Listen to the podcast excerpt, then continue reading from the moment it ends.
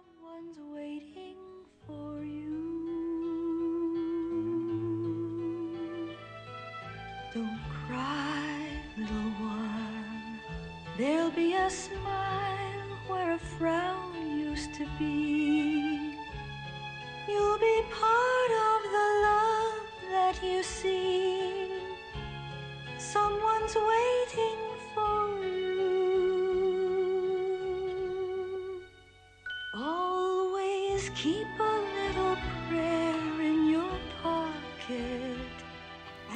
سلام عرض می کنم خدمت شما انیمیشن کاران، دانان، ناقدین، ناظرین، مدرسین، منتقدین و دانشجویان گرامی و علاقمندان گرامی. امیدوارم که حالتون خوب باشه. امروز یک شنبه اه، 18 آبان 99 و 8 نوامبر 2020 هست. اینجا هم طبق معمول هوا ابریه. دیگه شروع شد. دیگه ابر ابرها همه جا رو فرا خواهند گرفت و دیگه تا چندی ماه خبری از آفتاب نخواهد بود. بالاخره پاییز هست. و بعدش می‌خوره به زمستون و بعدش باید منتظر بهار باشیم. امیدوارم که حالتون خوب باشه و از لحظه لحظه زندگیتون استفاده های بهینه ببرید و در وادی انیمیشن طی طریق بکنید. امروز با یکی دیگه از پادکست های پویانما در خدمت شما هستم.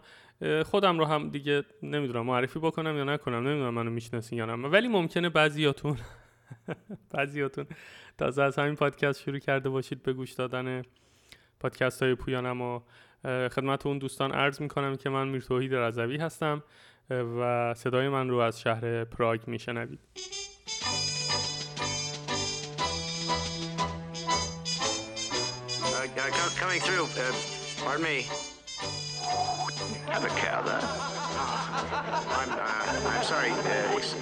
Uh. Oops. Oh, okay. Delegates, this is no time for levity.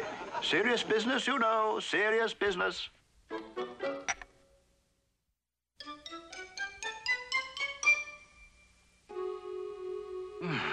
Now what? Sir, there, uh, there, there's 13 steps on this ladder. Oh, superstitious nonsense.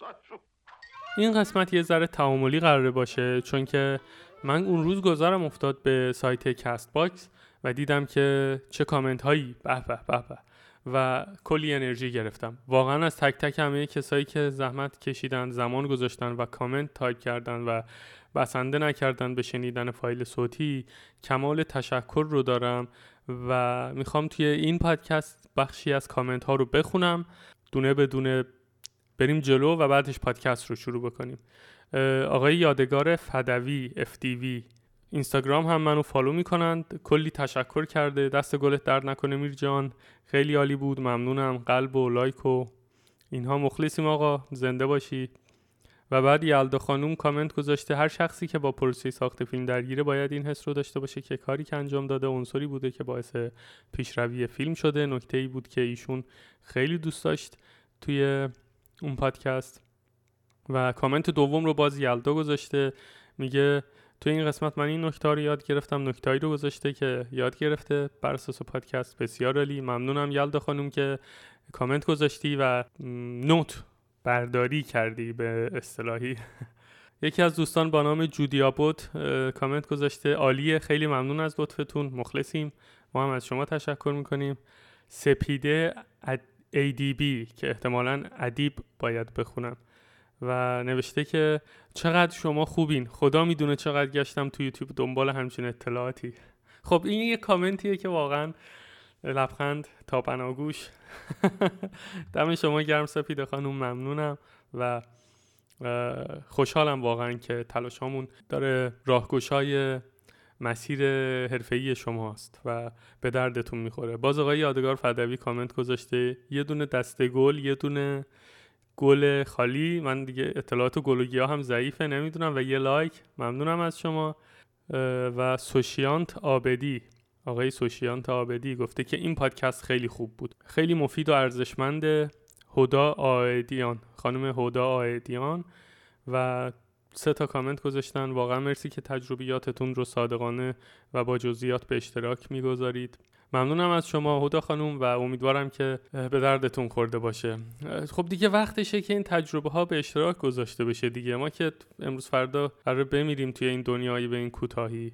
این تجربه ها رو به اشتراک بگذاریم و بعد از مردن ما حداقل یه چیزی از ما باشه. بگن فلانی هم همه رو با خودش به گور نبرد. ممنونم از شما برحال یه کامنت دیگه گذاشتن با این عنوان این سه اپیزود بسیار کمک کننده واقع گرایانه و امیدوار کننده است. برای کسایی که بعد از چند سال کار حرفه‌ای و سخت دیدن که اوضاع اونی نشد که می‌خواستن ولی هنوز امیدی هست. احتمال زیاد این کامنت رو روی اپلای ها و مصاحبه های کاریه. خیلی خوشحالم. اگر تونسته باشم یک ذره نور امید رو درون شما بیدار و زنده نگه دارم. عالیه. و خوشحالم باز که به دردتون می‌خوره. خانم آیدیان هدا آیدیان طرفدار پرو باقرس پویان هم یه کامنت طویل هم اینجا گذاشته. و نوشته که آقای میرتوید و آقای میرومید دست جفتتون درد نکنه با این پادکست واقعا جالب و کاربردی.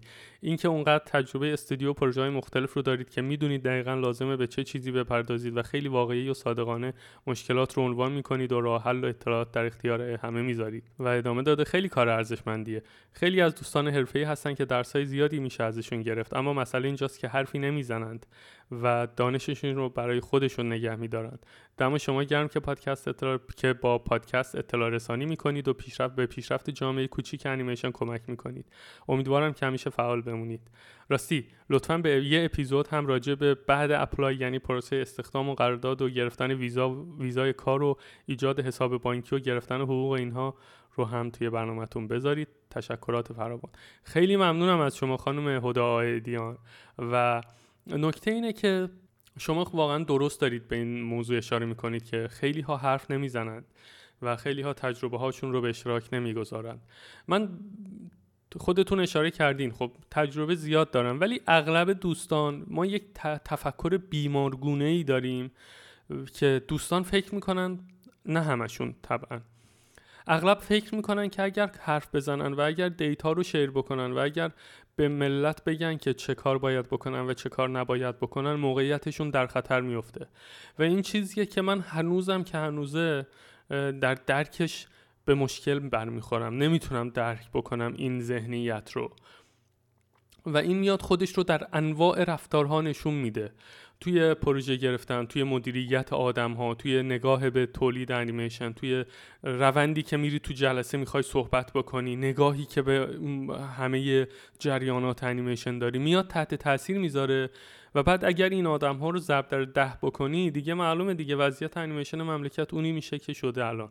من و امید دوتایی در تلاشیم که این ذهنیت های اشتباه رو به چالش بکشیم و این دوستان احساس خطر بکن... این دوستان احساس خطر بکنند و بدونن که اگر اونها حرف نزنند کسانی هستند که می‌تونن حرف بزنند و ترسی هم از این ندارن که حرف بزنند. و امیدوارم که اون دوستان هم شهامت این رو داشته باشن که بیان حرف بزنند و بیان اطلاعاتشون رو اصطلاحا به صورت مفت و مجانی در اختیار همه قرار بدن.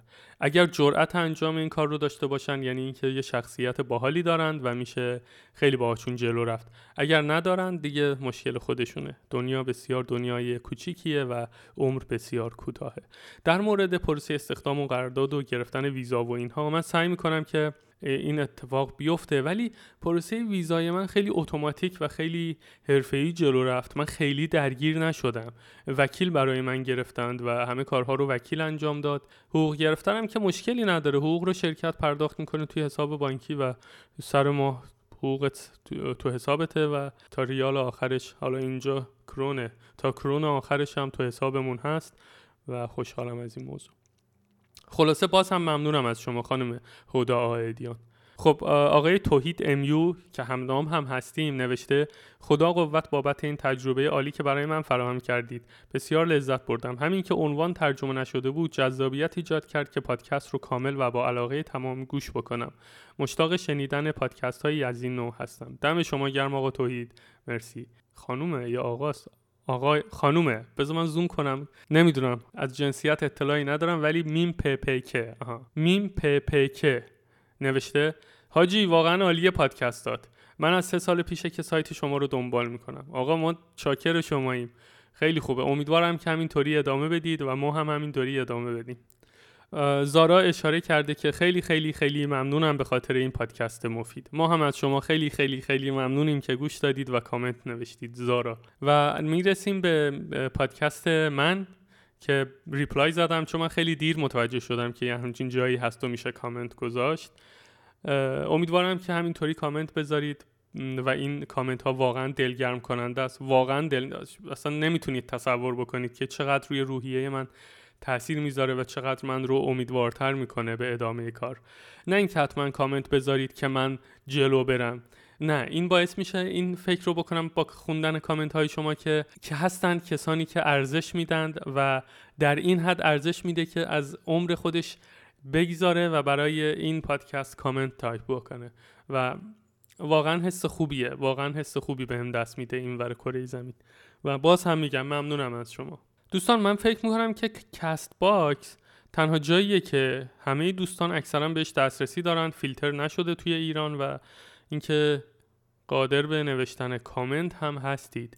از این منظر به نظر من CastBox خیلی خوبه و من فقط می‌خوام الان جایی رو پیدا کنم. نمی‌دونم الان از کجا ولی پادکست ها بعضیاشون like خورده می‌تونین like بزنید و هنوز نتونستم پیدا بکنم جایی رو که بدونم این کامنت ها دقیقا روی کدوم پادکست ها هست ولی چگونه apply کنیم؟ ها like زیادی خوردن. و احتمال میدم که این امکان برای اپلیکیشنه چون من الان توی وبم از طریق Firefox و اینها رفتم و گویا این امکان توی اپلیکیشنش روی گوشی ها فعال هست. حالا به هر حال باز هم میگم ممنونم از شما و میریم به ادامه پادکست.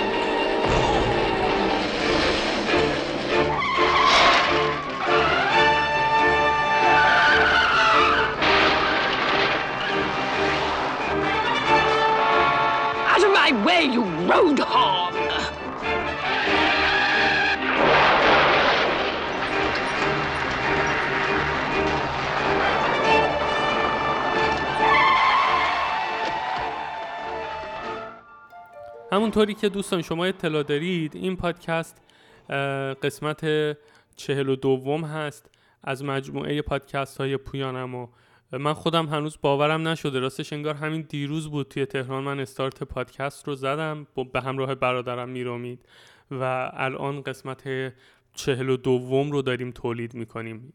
البته تولید شده و شما در حال شنیدنش هستید. هنوز دریا نشده قطره قطره جمع گردد هست. و فاصله داریم با دریا. حالا میشه گفت یه برکه اون گوشه تشکیل شده که توش پر پادکسته به جای آب و ماهی توش پر فایل صوتیه. ولی خوشحالم که تا به این مرحله پیش رفتیم و خوشحالم که شما هم گوش می‌دید این پادکست ها رو.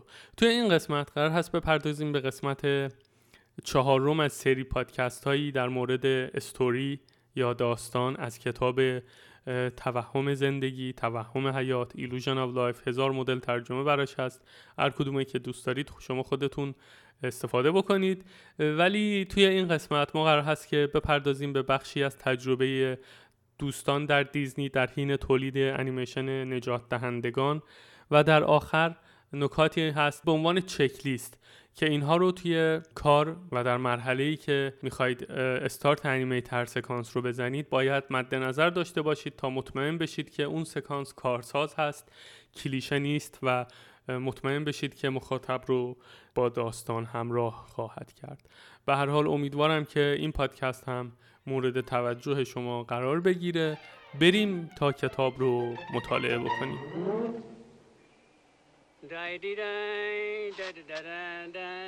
Are, are, are you hurt, sir? Nope. One of my better landings, Bud. Oh, great. Come on, we're we're gonna take the train. Play it safe. Train? Safe? Listen here, Buster. I'm as fit as a fiddle. خب در ادامه کتاب میگه به جای تیمی حرفه‌ای و با سابقه موشهایمان را به تیمی از آماتورها که صرفا تنها عهد و پیمانشان با بنیاد امداد و نجات را دارند تا راهنمایشان باشد تغییر دادیم بلافاصله تمایلاتی غنی پدیدار شدند و داستان نویس مصمم شد تا وارد عمق موقعیت های تازه بشه و سودمندتر از همه داشتن موشا به نحوی بود که از ابتدای فیلم با هم آشنا نشده و در اوایل فیلم برای نخستین بار با هم آشنا می شوند. حالا هر کاری که تک تکشان انجام دهند با همراهان جدید رنگ تازه ای خواهد گرفت. خب اینجا داره به این نکته اشاره می‌کنه که موش ها رو کارکترها رو در کل در موقعیت هایی قرار بدیم که تمایلاتی پیدا بشه امکان ایجاد موقعیت های داستانی پیدا بشه که بدیهی بودند و خیلی دور از ذهن بودند ولی با این کار علنی میشن خودشون رو بروز میدند و از همین طریق هم میشه به موقعیت هایی رسید که کارکترها رو خیلی بهتر به مخاطب بشناسونه و در نهایت باعث بشه که مخاطب با داستان همراه بشه. و یا نه ممکنه بعضی وقتا هم باعث بشه تا کارکتری کارکتری کاملا تازه به وجود بیاد. ممکنه در حین دیولپ کارکترها در این پروسه به این نکته برسید که خب الان بر اساس داستان من بر اساس نیاز من این کارکتر می‌تونه یه, یه چیزی درون این کارکتر به خصوص هست. حالا بر اساس ایده شما من نمی‌دونم. که می‌تونه نقش غالبتری داشته باشه. و اینجاست که از, از بطن اون ایده ها از بطن تغییر موقعیت ها می‌تونید به کارکترهایی برسید که بعدها ممکنه حتی سیر کلی داستان رو تغییر بده و پروژه رو کاملا به یه چشمانداز تازه و بهتری هدایت بکنه. و کتاب ادامه میده و میگه خانم بیانکا بانوی خوشظاهر با میزانی از جذابیت برای برنارد هست. و همچنانی که وظیفه اصلی برنارد در خصوص بنیاد امداد و نجات موفقیت به هر قیمتی هست حالا با داشتن بانوی هیجان انگیز در کنارش آن مخمسه ها و دشواری ها بسیار جالب توجه تر شدند. اگه مجبور باشه تا به موش معنیس بگه که اشتباه می‌کنه با مشکلاتی مواجه خواهد شد که فرصت های سرگرمی بیشتری رو فراهم خواهد کرد که اگر با هم به مدت 20 سال ازدواج کرده بودند هم این شرایط فراهم نمی‌شد. خب جالبه اینجا میگه آقا برنارد از بیانکا خوشش میاد. با حال بانوی بسیار زیبایی هست و برنارد به نوعی دست و پاشو گم می‌کنه در کنار این کارکتر و برنارد هم یه آدم آدم که نه یه کارکتر بسیار جدیه که خیلی کارش براش مهمه و فلان اینها. بعد بودن یه همچین کارکتری در کنارش باعث میشه که این کارکتر بعضی وقتا رفتارهای نامعقولی از خودش نشون بده و ممکنه توی یک سری از مخمسه ها و دشواری ها یه رفتارهایی از خودش نشون بده که مخاطب یا خوشش بیاد یا بخنده یا ممکنه یه پاسیبیلیتی به وجود بیاره. من مثالی که زده خیلی باحاله به نظر من. میگه آقا یه جایی قرار است بیانکا ایراد بگیره بگه بابا اشتباه کردی. ولی چون اون میزان جذابیت از اون کارکتر نمی‌ذاره این به خوبی و به راحتی ارتباط برقرار بکنه باهاش اونجاست که ممکنه به خودش بپیچه این نقشه بچینه که چجوری جمله بندی بکنه که بهش بگه که ناراحت نشه در حالی که خیلی دوستش داره و نمی‌خواد اذیتش بکنه یا ناراحتش بکنه. می‌دونی به همین خاطر میگه اگه 20 سالم با هم ازدواج کرده بودند یه همچین شرایطی فراهم نمی‌شد. اینا همون لحظه می‌تونستن توی بحث داستان نویسی بگن آقا این دوتا کارکتر با هم ازدواج کردن اون دوتا موش.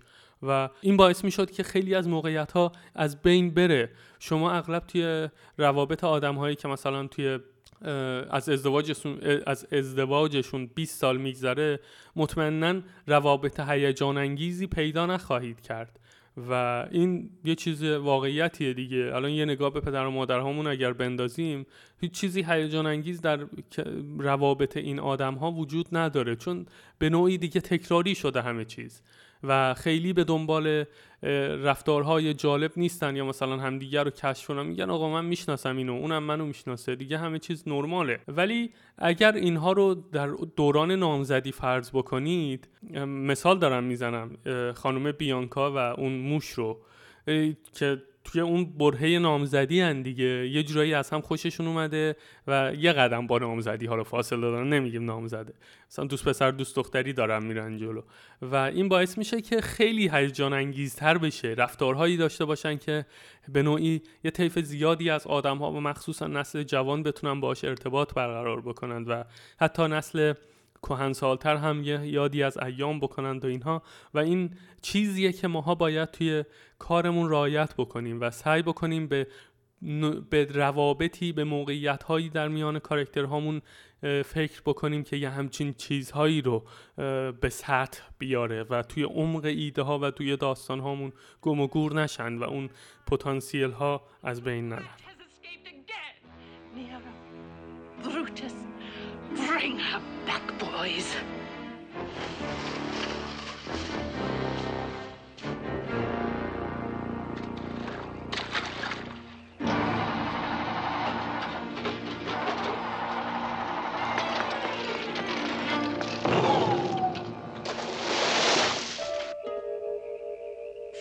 Oh, why won't it start? Snoops! What's wrong? Well, well, what's? I don't, I don't know. It was working good yesterday. Oh, shut up! Send up flares! Light up the swamp so I can find her.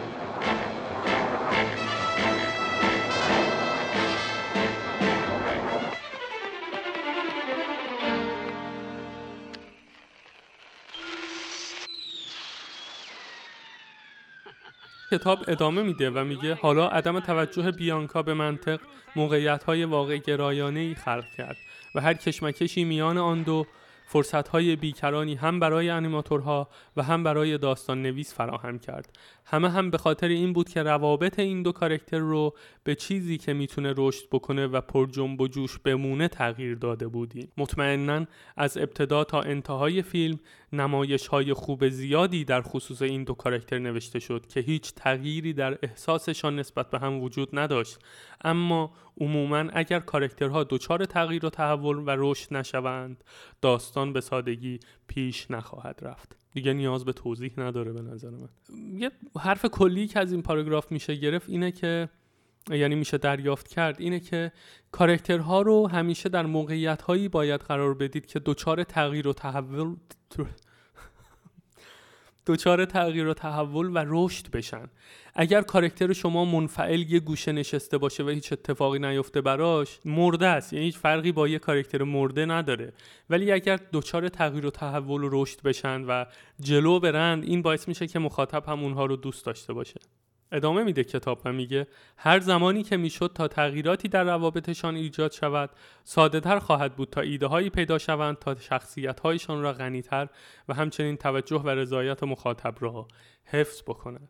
واقعا توسط پتانسیل تغییراتی که ایجاد کرده بودیم بسیار هیجان زده بودیم. تا جایی که بر اساس طرحهای آقای کنندرسون الهام گرفتیم تا یک سکانس کامل در خصوص آماده شدن موشا برای مأموریت رو انجام بدیم. بهشون گفته شد منظورش اینه که به موشها گفته شد تا ابزارهای لازم برای مأموریت رو با یک موش بداخلاق و ترش رو در انبار بررسی بکنند وقتی که بیانکا در حال انتخاب کلاه و لباسهایی بود که اونها رو باحال و با اعتماد به نفس نشون بده برنارد نگران امنیت لوازم و سلاحهایی بود که احتمالاً جیمز باند استفاده می کرده و ادامه میده و میگه وقتی که مسئول انبار از برنارد می‌پرسه که آیا بلده تا سلاح مخصوص دارت رو استفاده بکنه برنارد سعی کرد که لو نده چیزی بارش نیست تا بیانکا رو تحت تاثیر قرار بده. بیانکا اون موش مؤنثه طبیعتا در نهایت او اشتباها دستش خورد به ماشه و شلیک کرد که کم بود همشون رو به کشتن بده. این اعتماد به نفس کاذب او بعدها وقتی که یک جعبه کمک های اولیه که دو تا کپسول قرص توش هست بهش میدن تا در صورت دستگیری احتمالی اونها رو بخوره باز هم مورد آزمایش قرار گرفت. خب این یک مثالی از روابطی هست که باعث میشه تا موقعیت های سرگرم کننده به وجود بیاد. هم توی کاربرد اون اسلحه که می‌خواسته ضایع نشه در کنار بیانکا و لو نده. و بعد یه سوتی میده. نمی‌دونم. اون دوتا کپسول رو گذاشتن که در مورد در صورت دستگیری بخورند تا بمیرند تا سیستم لو نره اصطلاحا. و بعد اونجا هم احتمالا سختش بوده که این مرو این رو برنارد درک بکنه. خلاصه این منظور کتاب که آقا کارکتر رو در موقعیتی قرار بدی که ارزش سرگرمی داشته باشه اینه. یه وقت به این فکر نکنید که ارزش سرگرمی یعنی چی؟ من اصلا نمی‌فهمم ارزش سرگرمی یعنی چی. خب این نمونه ای از ارزش سرگرمی موقعیت داستانی هست که باعث میشه مخاطب کیف کنه. بخنده بگه اینو من می‌دونم. این داره از این خوشش میاد و بعد نمی‌خواد سوتی بده این رفتار رو می‌کنه. می‌دونی مخاطب رو یه پله بالاتر قرار میدی و مخاطب حس می‌کنه که یه قدرت بیشتری نسبت به اون کارکتر داره و خیلی حال می‌کنه. و این یعنی ارزش سرگرمی. خیلی ساده به شما بگم. و کتاب ادامه میده و میگه آقای کن اندرسون صدها طرح از چیزهایی که موشها احتمالا از انگشتی یا پاککنها می‌تونستند درست بکنند و چیزهایی که آدمها دور میریزند رو انجام داد. ما همگی در خصوص میزان سرگرمی در این سکانس هم در وضعیت داستانی و هم خرت و پرتهایش هیجان زده بودیم. هنوز چند هفته طول نکشیده بود که متوجه شدیم وضعیت خطرناکی که دخترک داستان درش گرفتار شده جزو ستون فقرات داستانمان هست. و به این نکته پی بردیم که باید همه این بازی ها و سکانسی که نشون میده که موشها آماده مأموریت میشن رو حذف بکنیم.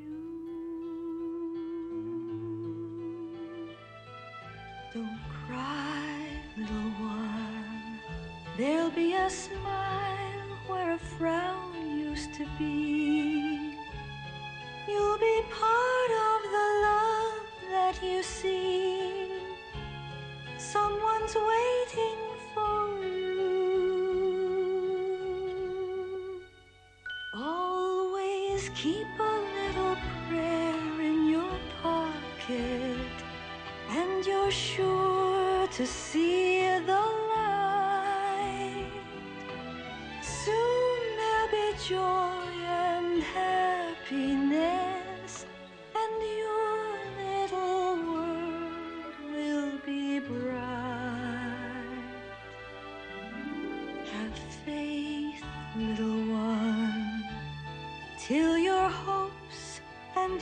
wishes come true. You must try to be brave,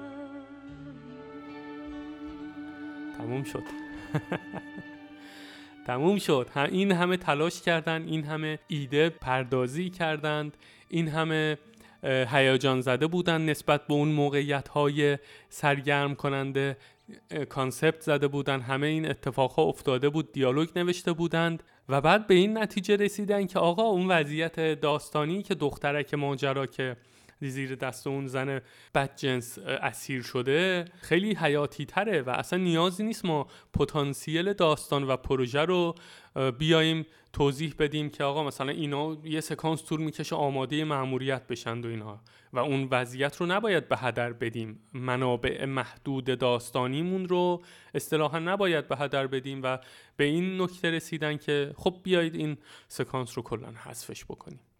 و الان توضیح میده که چرا این کار رو کردیم. و کتاب میگه این سکانس صرفا رسیدن ما به هدف اصلی داستان رو کندتر می‌کرد. فیلم وقتی جذابتر می‌شد که موشها مشکلی واقعی برای حل کردن داشته باشند و بعد تمام اون دیالوگ هایی که قبل از شروع داشتند خام و مشکلدار و اشتباه به نظر رسیدند و بخشای بعدی فیلم رو هم به نظر می رسید که خسته کننده می کند چون رفتارهای تکراری رو استفاده کرده بودیم.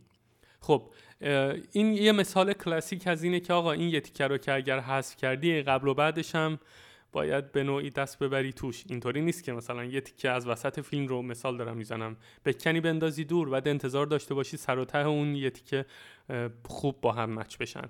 و اینجا داره این رو میگه که سکانس رو ما حذف کردیم و بعد دیدیم که دیالوگی که مثلا توی سکانس قبل داشتن و حتی توی سکانس بعد وضعیتی که اینها درش بودند اصلا بی ربطه. و باعث میشه که اشتباه و مشکلدار و خام به نظر برسند. پس این یعنی چی؟ یعنی شما یه سکانس رو میریزی دور و چند تا سکانس دیگه متعاقبا باید روشون بیشتر کار بکنی و انرژی بذاری.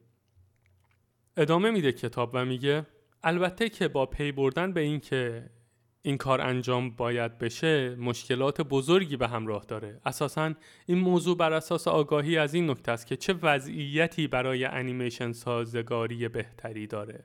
منظورش اینه که چه چیزی چه ایده ای ارزش ساختن تحت قالب انیمیشن رو داره. خب این نکته خیلی مهمه که همیشه باید توی ذهنمون باشه و ادامه میده کتاب و میگه هر فیلم صحنه هایی خواهد داشت که از لحاظ طراحی روی کاغذ مشکل هستند و همچنین صحنه هایی که طالب استعداد و تجربه هستند. اما اکثریت فیلم باید از صحنه هایی تشکیل بشه که به ثمر که به ثمر نشاندنشان آسون باشه و همچنین روی پرده سینما مؤثر و خوش ظاهر هم باشند. و همچنین بتونه بهترین استفاده ممکن از پتانسیل ابزار انیمیشن رو هم مهیا بکنه. اینجا چند راهکار ارائه میشه که به همه کمک می‌کنه تا صحنه هاشون رو قبل از شروع انیمیشن مورد بررسی و قضاوت قرار بدهند و هفت تا مورد رو اشاره کرده بود. این هفت مورد رو در پادکست شماره پنجم و پادکست شماره چهل و سوم با هم دیگه گوش خواهیم داد و یاد خواهیم گرفت. ولی پاراگراف نهایی این پادکست بسیار حیاتیه. من یک بار دیگه می‌خونم و لطفا گوش بکنیم با هم دیگه. هر فیلم صحنه هایی خواهد داشت که از لحاظ طراحی روی کاغذ مشکل هستند و همچنین صحنه هایی که طالب استعداد و تجربه هستند. اما اکثریت فیلم باید از صحنه هایی تشکیل بشه که به ثمر نشاندنشان آسون باشه و همچنین روی پرده سینما مؤثر و خوش ظاهر هم باشه و همچنین بتونه بهترین استفاده ممکن از پتانسیل ابزار انیمیشن رو هم مهیا بکنه.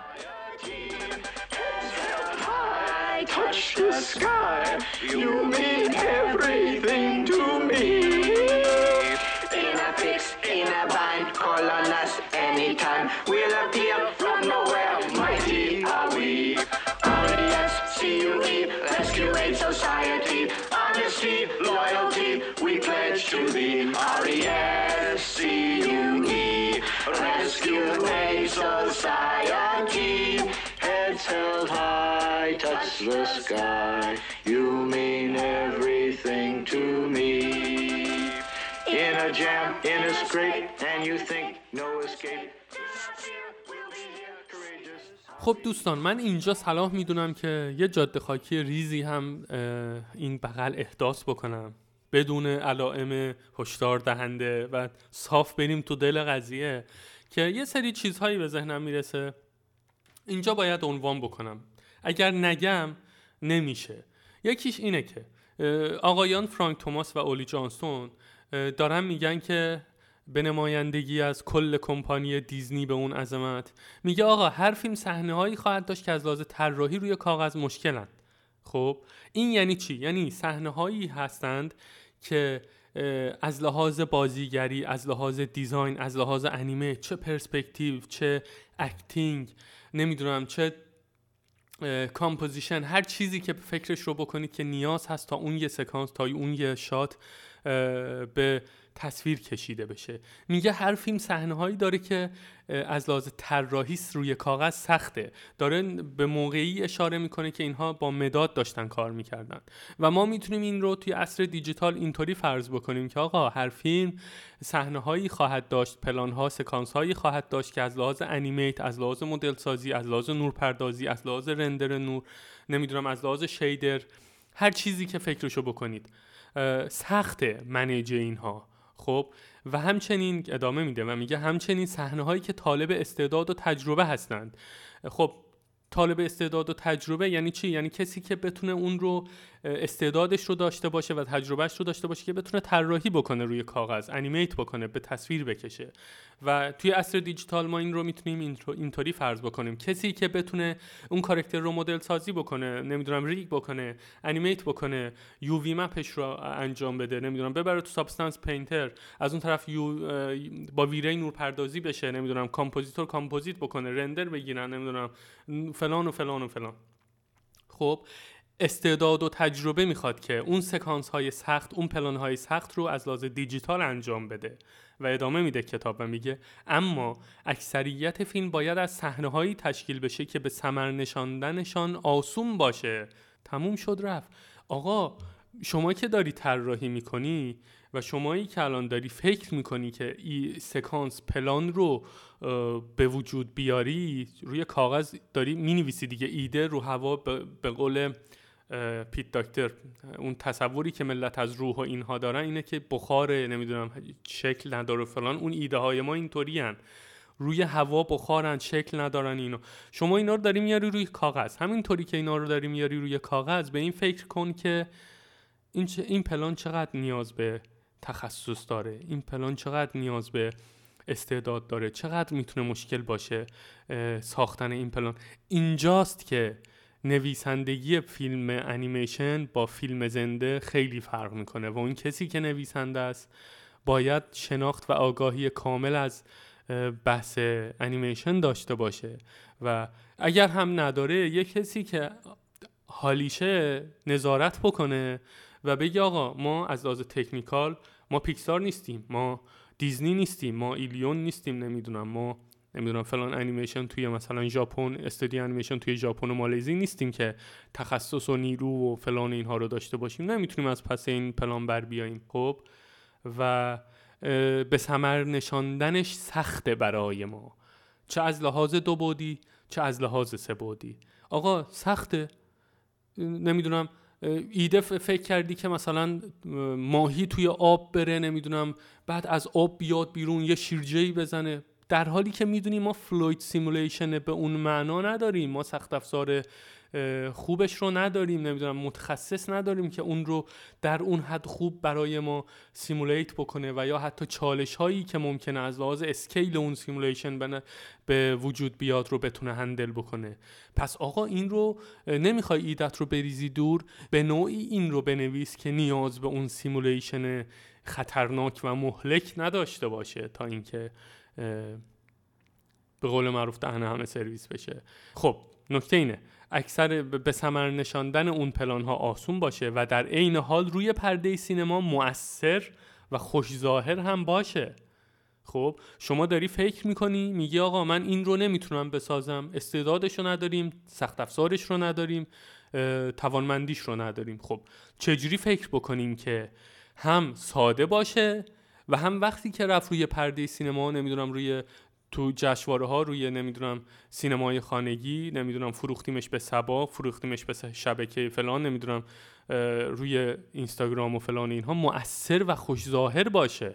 البته یه چیزی که به ذهنم می‌رسه اینه. مؤثر و خوش ظاهر از نظر دوستان در دیزنی یه چیزه. مؤثر و خوش ظاهر از لحاظ مایی که در ایران نشستیم یه چیز دیگه است. چرا؟ چون که کار هنری به قول یه دوستی گفت که شاغول نداره. شما نمی‌تونی بگی که این چطور چقدر زیباست و چه چیزی چجوری بگم؟ هر کسی معیارهای متفاوتی برای زیبایی شناسی داره و اینستاگرام پلتفرمیه که باعث میشه که به میزان سخیف بودن یکی از لحاظ معیار زیبایی شناسیش و حرفه‌ای بودنش از لحاظ معیارهای زیبایی شناسی شناسیش پی ببری. و این یه چیزیه که باعث میشه که من استفاده از اینستاگرام هم تا یه حدی برای من سخت باشه چون به سادگی میشه معیار زیبایی شناسی آدم ها رو از اینستاگرامشون فهمید. خب این یه چیزیه که من نظر شخصی منه. به همین خاطر دارم این رو میگم که خوش ظاهر بودن روی پرده سینما مثلا مینیون ها به نظر من زیبا نیستند. خب ولی علمان هایی در اون کارکترها هست که زیباشون می‌کنه. می‌دونید به همین خاطر اینها نصایحی هست که نمیشه درست اینها رو منتقل کرد.